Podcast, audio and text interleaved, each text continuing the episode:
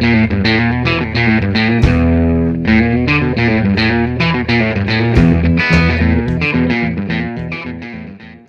everyone to another exciting episode of the OKR's Q&A podcast, also known as the OKR Corral, where OKR Insight is the king. I'm your host, Tim Meinhardt, President and CEO of Attruity, an OKR consultancy headquartered in our nation's capital. Before we begin, if you're an OKR fan and enjoy our podcast, please subscribe, leave a review, and explore our website at attruityone.com. And finally, should you have a burning question you'd like addressed in future episodes, drop us a note at contact at attruityone.com. In this episode, we are launching our first of many OKR corrals, where insight is the king. The corral is a group discussion with our team on some of today's most burning questions. We also are adding a government perspective as well for the first time. Our focus for this episode is around the concept of OKRs versus strategic planning and some key concepts for a successful OKR program. Our panelists today include Tom Granada, Stephanie Meinhardt, and Scott Semple. Tom is a senior level executive and OKR consultant with Attruity focused on enterprise solutions. Stephanie Meinhardt is our head of business development and drives Attruity's small business initiatives. Scott Semple is a principal in Attruity Federal, whose primary focus is on the federal marketplace and government contractors. These three experts provide unique insight into their respective areas of expertise as it relates to these questions. This is an excellent podcast. So please, everyone, enjoy. So, Stephanie, Tom, Scott, welcome to the program. Today's episode, we're going to focus on two major questions that we find in the marketplace that are on CEOs' minds as they're looking at objectives and key results as a possible way to drive their business forward in the coming years. First question, and this goes to the panel, and Scott, I'll lead off with you on this, but how are OKRs different than strategic planning, and are they even remotely complementary? Thanks, Tim. So, OKRs and strategic planning are very different, in particular in the federal government environment. the uh, uh, important thing to think about in the federal government is how do federal agencies operate and under what organizational structure uh, are they operating, and then how do they implement their mission through that organizational structure. So, uh, agencies, federal agencies, are organized as a very diverse cultural um, uh, implementation of all sorts of experiences, a huge variety of backgrounds, uh, and most importantly, uh, many people who are uh, it's kind of bifurcated. You have a number of individuals who are in government for their entire career, um, and that's less than uh, less than half the workforce. Uh, the vast majority of the federal workforce tend to come into federal service for a short time and then out. The reason I emphasize that is strategic strategic planning is of vital importance in that kind of an environment to make sure that a everybody understands the mission, b that the mission is implementable, and c that there's a plan to move forward. So strategic planning historically has been a, a very longitudinal, long term generally a four year planning cycle, right? Because that's a period of an administration in the federal government. Right? The difference is in terms of implementation of OKR versus strategic planning is that a strategic plan does take that longitudinal four year view of what can be achieved. How do we how do we uh, achieve the fullest uh, implementation of the objectives as placed by the administration onto this particular agency. The, the downside of that, and there are a number of different methodologies that have been that have been used. Uh, balanced scorecard became very popular. Um, you know, there are a number of different methodologies. The issue is because of the nature of that workforce, very diverse, not generally, uh, um, you know, highly familiar with federal government, federal government processes, and the uh, long term nature of federal agency mission accomplishment. The problem is strategic plans tend to be huge. They tend to be massive uh, uh, implementations of the overall uh, objectives of the organization. And also, they're very, very different than commercial environments. In a commercial environment, we would talk about very, you know, obviously up front, profit uh, uh, profit expectations. You know, in a fiscal year, we plan to make X dollars, right? In a federal environment, there is no profit motivation. It's it's cost avoidance. So you've got a variety of different initiatives. OKRs wind up as a very attractive methodology. Matter of fact, the methodology of choice for a federal agency for two primary reasons. One, it allows you to take a shorter view of the implementation process within that particular federal agency. Strategic plan is essential. You don't want to operate OKRs in the absence of a strategic plan.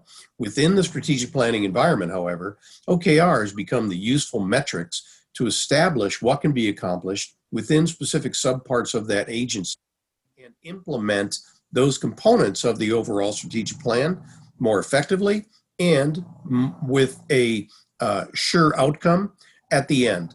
All right. The second most important part, I mentioned there's two important parts for a federal agency. The second most important part is every federal agency is measured on lots and lots of metrics. In the IT environment, uh, we have FISMA reporting and it's just a, a, an amalgam of all sorts of, uh, uh, of initials. Um, the most important thing is that we have metrics that are absolutely quantifiable and measurable within a measurable unit of time, in general a year. Strategic plan probably is going to look at a four-year horizon. OKRs allow us to look at much shorter horizons, years, quarters, and months. That, to me, are some of the most important components of OKR implementation in federal agencies versus overall strategic planning. Thank you, Scott. You know, it's true. Uh, uh OKRs allow organizations to uniquely focus in a compressed period of time to do what they think is most important, measuring what truly matters to that overall long term strategic goal and the long term mission of the agency. Tom, what are your thoughts on this? How, how are OKRs different and yet sometimes complementary with strategic planning? Thanks, Tim. From a standpoint of traditional strategic planning and OKRs, most companies, most organizations do have a strategic plan, as Scott has mentioned. You know, they usually are very uh, long term and extremely um, detailed in terms of what their objectives might be. You know, they also include for different types of commercial organizations, um, you know, tracking and measuring things using methodologies such as management by objectives, MBOs, you know, KPIs, key performance indicators, um, scorecards, balanced scorecards, whatever you may call them. And traditionally, those methodologies usually are tied to compensation, which is one, and two, they are, um, you know, basically set in stone at the end of the previous year or the beginning of the new year, and each individual is basically given direction as to what they're expected to do. With OKRs, it's actually the opposite. You know, there is a component of how the MBO KPI and scorecard works well together with the OKR methodology. But in order to achieve objectives and key results within an organization, you have to be able to look at it from a standpoint of forward looking versus backward looking. So what, what the OKR what the OKR methodology gives us is the ability to be agile in in a very short burst of periods of time, whether it may be two weeks, a quarter, you know, every six months. But uh, in order for there to be rapid, successful deployment, you know, these uh, methodologies first and foremost have to be launched properly, and second of all, they have to they have to really contain some of the key success factors in any adoption, which are buy-in, alignment, and focus throughout the organization. So what the OKR methodology gives us the, is the ability to look at it from a top-down corporate mission approach, also from what the division leaders uh, or management teams have in terms of their objectives as it relates to the corporate objectives. And then finally, the key component are the individuals doing the work. And the ability to have a top down, bottom up buy in, visibility, alignment, and focus gives the OKR methodology and the OKR simple system of doing this, you know, gives us the ability to attain astronomical growth or exponential growth in a very short period of time. Fabulous, Tom. You know, you've mentioned very a couple key issues here, and you know, traditional strategic planning overall, and, and basically planning um, was traditionally done in a waterfall environment where you set a plan out and you just operated on it. Well, at the time of this shooting, we're still involved in the COVID uh, uh, th- issue that is facing not only the world but businesses overall. And it was those companies that were had more of an agile based methodology that could shift and change based on a compressed period of time that were able to basically thrive during this period as opposed to struggling to catch their stride which would have been more in a traditional waterfall type of planning approach. Second thing that you mentioned which is really really critical and i'm glad you brought it up is that um, you know okrs are not tied to compensation. We're asking people to do their best okay? Stretch a little bit. The organization is set out as you mentioned they've set out what they feel are their management by objectives, their key performance indicators. But this is about stretching and doing your best. And that's what OKRs bring out in the program. And the last piece is this is a collaborative type of arrangement. OKRs are extremely collaborative in that they allow the organization to be able to have the visibility so everyone knows what their what their particular responsibility is as it relates to the overall mission of the company and what they're trying to in, uh, accomplish not only over a given period of a quarter, but a given period of a year, and how that fits into their long term objectives and to the mission of the organization. So, thank you, Tom. Those were excellent points. Um, all right, we're going to take a little different twist here. Um, Stephanie, speak to us a little bit about this and, and maybe coming from what I would call maybe a small business perspective. So, I think when it comes to strategic planning, it's great. I don't think anybody's going to argue to tell you that you shouldn't plan. I mean, we all should plan. But I think what happens, and this is something that we saw this year, I mean, it was not great, it was terrible. COVID hit. That is a prime example of life happening. We can't control life happening. And as much as we plan for things, things that we don't plan for happen. That's a part of life, that's a part of business. So, from the small business perspective, part of why I think OKRs take it to the next level is A, as everybody has said, the agile nature of them, the fact that you can change your goals and lead the entire company towards a different goal at a moment in time because you know, you know that when life happens, you can critically steer your company to where it needs to go. Um, I also think a big part of OKRs and why I am a huge fan is I think when it comes to being a small business, you know that things are going to happen and probably you're going to end up failing. Um, and I put that in quotations because I don't really believe in failure. I believe in learning. Um, but I think OKRs allow you to fail forward. They allow you to fail and then change your plans. They allow you to change the end goal if you learn something new from something that you went through. And I think that that's huge in the oversight of a company because for all you know, you know, you're doing one little thing, you fail at it, and the entire plan completely changes and you and you have to rethink your entire strategic plan your vision your mission everything. And i think the beautiful thing about okrs is that if you see that something else works better let's just shift the company. Let's shift everybody onto the thing that works better. And it doesn't have to be a complete overhaul of everything you're doing. It's not time consuming. It's a quick agile move. Um, the other thing that i would say I think Tom and uh, Tim both touched on this is that you can go from top down, bottom up, horizontal. Everybody's in this together with OKRs, and you're listening to everybody in the company to get to the best goals. And I think that that's really unique. Everybody's working together to make sure that, you know, what marketing is doing and sales is doing are working together towards the same goal at the same time. They're not separate. Um, and I think for many departments that operate in a separate sphere, that's huge. Everybody's connected together. Thank you, Stephanie. You know, you, you also have touched on some really, really good points. And again, depending upon how you describe small business, are you less than 10 employees?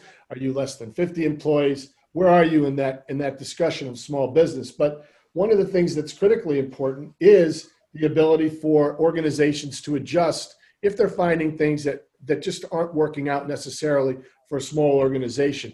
But what fits inside that that's really critical is that the whole organization understands because of the visibility nature of OKRs of what they're involved in, what's important, and how they contribute to that organization as a whole. The, uh, the second point I wanted to raise is I've mentioned, and everybody here uh, and most CEOs would know about Measure What Matters, but they may not know about another book, and it's on our resources page at attruityone.com, but it's the book Radical Focus. And Radical Focus is an excellent book. It's an easy read. It's a story about a tea company, and it's a small business, and how they got confused right out of the gate, and how they made some radical changes, put OKRs into their program, and suddenly people became more focused, they executed, and they pulled their company out from where it was heading to um, to a rounding success. So, Stephanie, thank you very much for that. The second question I'd like to address today with our audience, and um, Scott, we'll, we'll start with you, we'll go around the horn again, are what are the components that you think are critical to a successful OKR program? That's a great question, Tim. Um, I think, uh, and, and, we hit on it in parts of the previous conversation.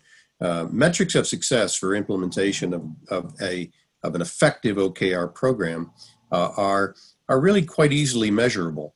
Uh, they uh, are are the ability to tie uh, movement of the organization, the successful implementation of programs and objectives in a timely fashion.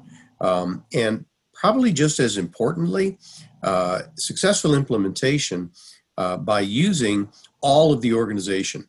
Uh, as we all know, occasionally organizations can be highly successful because one part of a team comes up with a bright idea and it's able to kind of overshadow other parts of the organization that aren't as successful.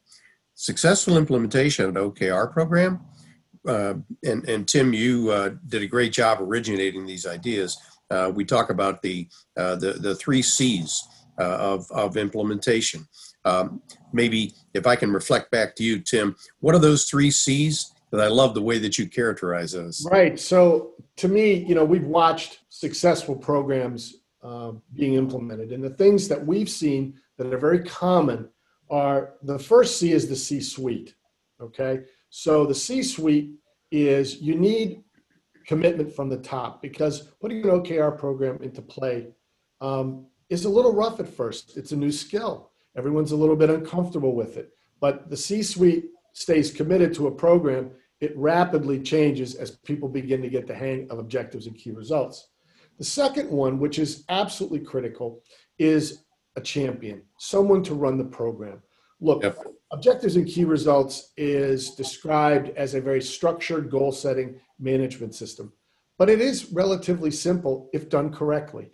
And that's about making sure that things happen in a regular, condensed period of time. You know, we recalibrate things quarterly and annually, and it takes coordination, it takes consistency. And so having a good champion there to basically oversee the program is critical to the program's success. And the third one, um, the, the C that I like to call is community and Tom touched upon this earlier, which was that you know buy-in is a big deal. Okay, that nobody is going to have a plan that can be successful if you don't have people bought in, and that starts with the collaboration of everyone involved having input into the program, and input essentially equals buy-in, and then you need those that community of people within your organization that absolutely allow this program to continue because they're talking it up. Hey, this is we're having great success. So Scott, yes, those three,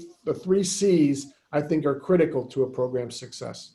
Outstanding, Tim. So playing off of that, it's easy to see, and, and again, relating back to the agile uh, analogy, you know, agile refers to rapidly implementing a um, either an IT project or uh, some type of program uh, that that is able to incorporate the full set of objectives in a measurable amount of time, six weeks, uh, a, a, a, relatively rapid period.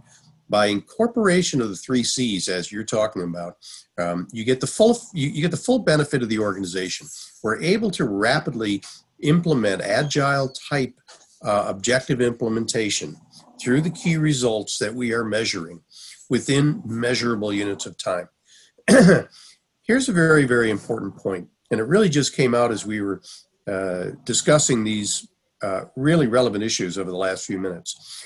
Perhaps at no time in history has it been as important for organizations to be agile, to be able to rapidly change. And Stephanie did a great job in, in, in talking about this. Um, organizations within the period of this global pandemic are experiencing changes to the structure of their organization and the structure of their marketplace, unlike at any time in history.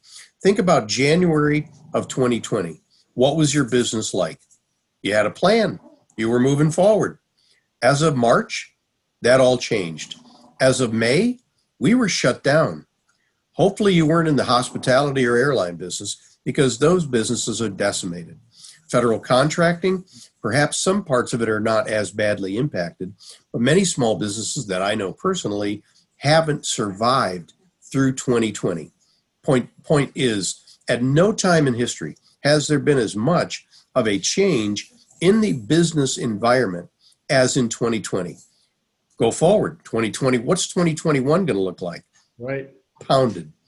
We're going to go into 2020, 21, excuse me, with the most severe impact of a global pandemic, I would say, in history.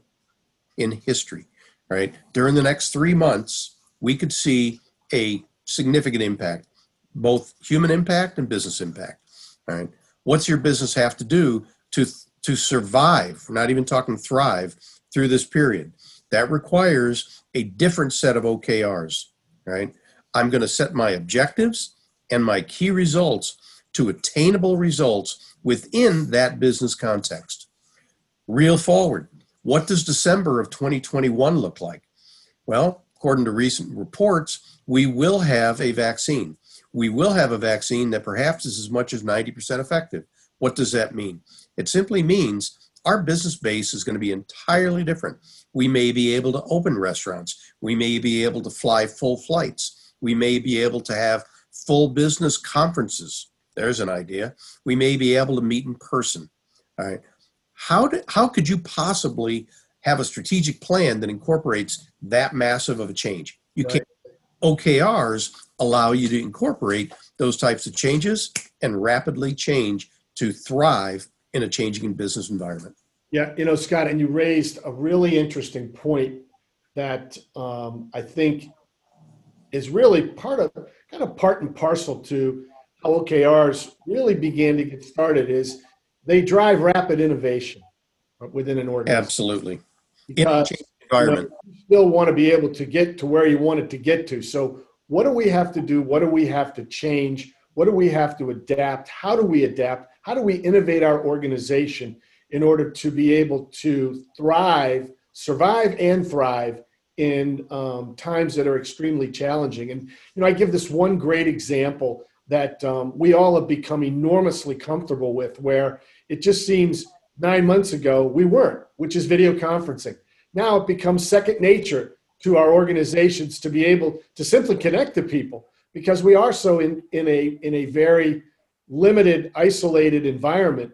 And think of how fast the video conferencing technology will continue to innovate in our lives as we move forward. So um, I use that as a kind of a clear example as to innovation that um, that we're being we're, we're, being involved in. And you know, if you look at restaurants. You know, they had to switch to carry out.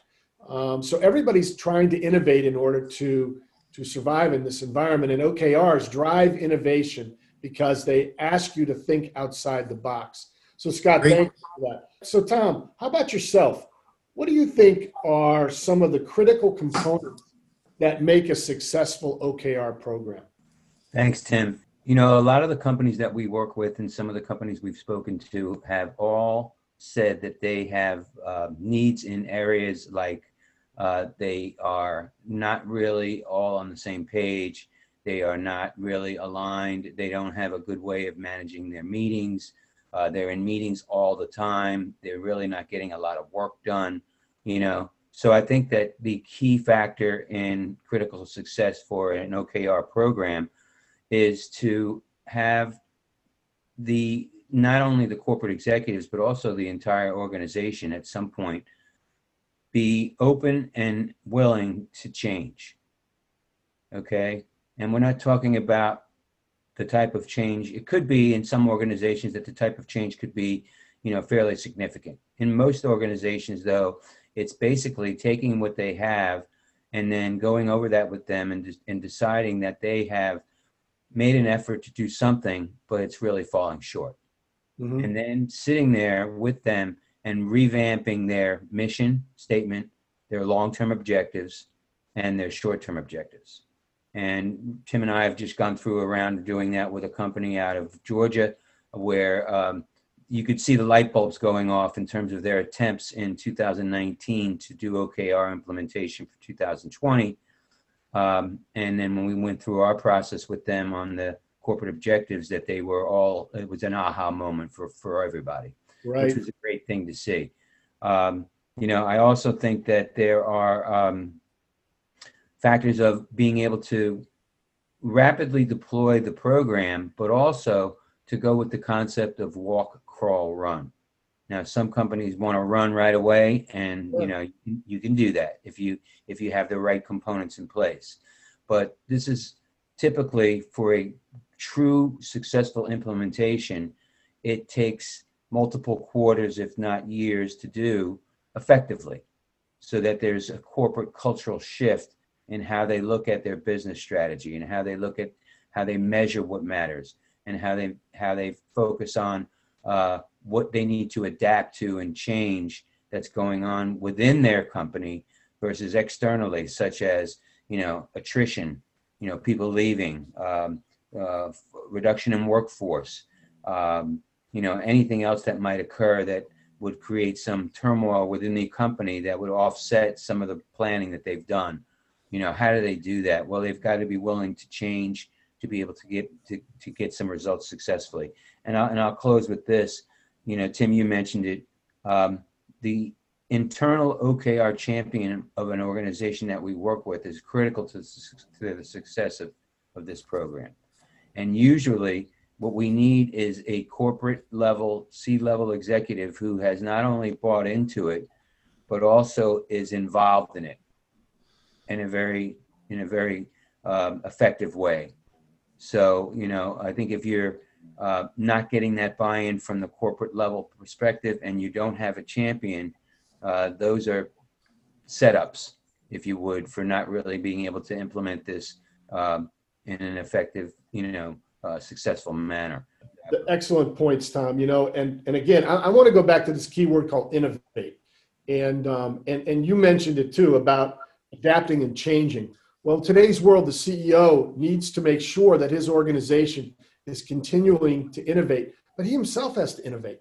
And part of that innovation is putting together a program, and it may be OKRs for them. Something that may be new, it may be a little um, little different from them. Head of an agency, Scott, or someone in a very senior level position has got to take the fact that we need to become better aligned, we need to be focused, and we need to execute. And then the second thing, Tom, that you mentioned was walk, crawl, run. We're a big component of that. Take your time, get the C in, get this, get the C-suite buy-in. Make sure they're committed to this. Take your time a little bit. This is a it's a sprint, but yet it's really a marathon. You're you're ultimately going to be able to have cultural change as a result of putting in an OKR program. And I think those things are what you don't want to lose sight of. And having the right champion, you know, we we mentioned that um, you know you need to have somebody that has the ability to be able to run this program effectively that has that capability of project management experience can work with senior level people be able to have some level of facilitating be consistent and be strong enough as it continues to go through a little bit of muddy water as it takes place and then be able to drive it consistently as it moves on. Um, so stephanie um, last but not least so what are your thoughts on this? What what makes a successful okr program So, if I'm a small business and I'm looking to put in OKRs and I want it to be successful, there are a few things that I would say are so important. First one uh, would be to implement it as early as possible. Depending on the size of your company, if you're a small business and say there's 10 of you, the sooner you implement it, it can just grow. It's easier to continue to grow it as more people come into your company than it is to implement it as you get bigger. So, the faster you can do it, the better. Uh, my second tip is something that Tim was talking about about a champion. Find the right person in your organization to run this. With small businesses, people often wear many hats in one role. So you really want to make sure that you're going to choose the right person for this. Do they have the time to do this? Would this be too much on top of their current role? Could they handle this? Choosing the right person and the right person to train on OKRs is so incredibly crucial. If they don't have the time to do it, you're really not setting your program up for success. And that is incredibly important. That person needs to have the time, the authority, and they need to be properly trained to do this as well. So if you do choose a champion, you need to take the time or they need to take the time to train themselves. If they don't know what they're doing, they can't implement this correctly and it's really not setting it up for success either. They need to know how to manage it, they're going to need to know how to facilitate, they're going to need to know how to be in that position and make sure that everything's running smoothly. Uh, my third one would be as you have champions and you're hiring new people, you want to get buy in. Buy in is so huge. We've already touched upon that a million times. But I think getting buy in when someone's a new employee is easier than when they've been with the company for 10 years. They don't have any resistance to change, they're completely new. You hire new people and they're picking up on OKRs, they get a sense of the culture. And if you do this early on, it becomes part of your culture. It becomes part of your company and what makes you different. And I think about even when you're trying to hire new people, you're hunting for new people at your company. Um, people want to join companies where they feel like what they do makes a difference. And I think that's a great thing about OKRs. Everybody's OKRs are visible. They join that company and they immediately know where they fit and they know their job role and they know exactly what they're doing is pushing the company forward. And I think that's huge. So that also plays into doing it as early as possible. More people you hire, the more people are going to be into this and the more buy in you're getting, and it's just going to grow and grow and grow. And I think also from the small business perspective, as you had touched upon, Tim, with innovation, I think we all spoke about innovation, but that is huge. Innovation is what's going to drive a small business to become a large business. So the sooner you implement it in, the sooner people are getting more innovative, more creative. They're really getting in that space of how can I grow this company? What can I do? How can I evolve? And I think with OKRs, as you're setting their OKRs and you're pushing them, we actually had somebody on the podcast named Kathy Miller a few weeks ago. She talked about bringing OKRs down to the individual level. And she talked about how she gave people below her this room to grow and they were able to dream and they exceeded their goals 10 times what they thought they could. They were like laughing about how they thought they'd never reach their goals, and then they crushed it. So that innovation, that creation, that that spark that you give people at a company. I think with a small business, OKRs give people this freedom and it takes your company to the next level. So when it comes to small business, I really don't think you can go wrong. I think you need to implement OKRs. Thank you, Stephanie. That was terrific. You know, um, so, panel, I want to thank you because this was an excellent discussion today. You know, I think that there's some there's some fascinating takeaways that you know OKRs are somewhat complementary to strategic planning. That you need a long-term strategic plan in order for them for you to be able to develop uh, a truly inspirational OKR plan. Don't tie it to compensation. Make sure it's visible. Get the C-suite involved and let's do it right, but let's take our time because no everyone buys in when something's done right. When something do, when something goes really wrong, people are going to jump off the ship. So I'll leave that with saying that we love the three C's. We like the visibility. We want excellent collaboration. And um, above all, have fun when you're doing it. So, panel, I'd like to thank you so much. And until we meet again, um, have a wonderful, wonderful week.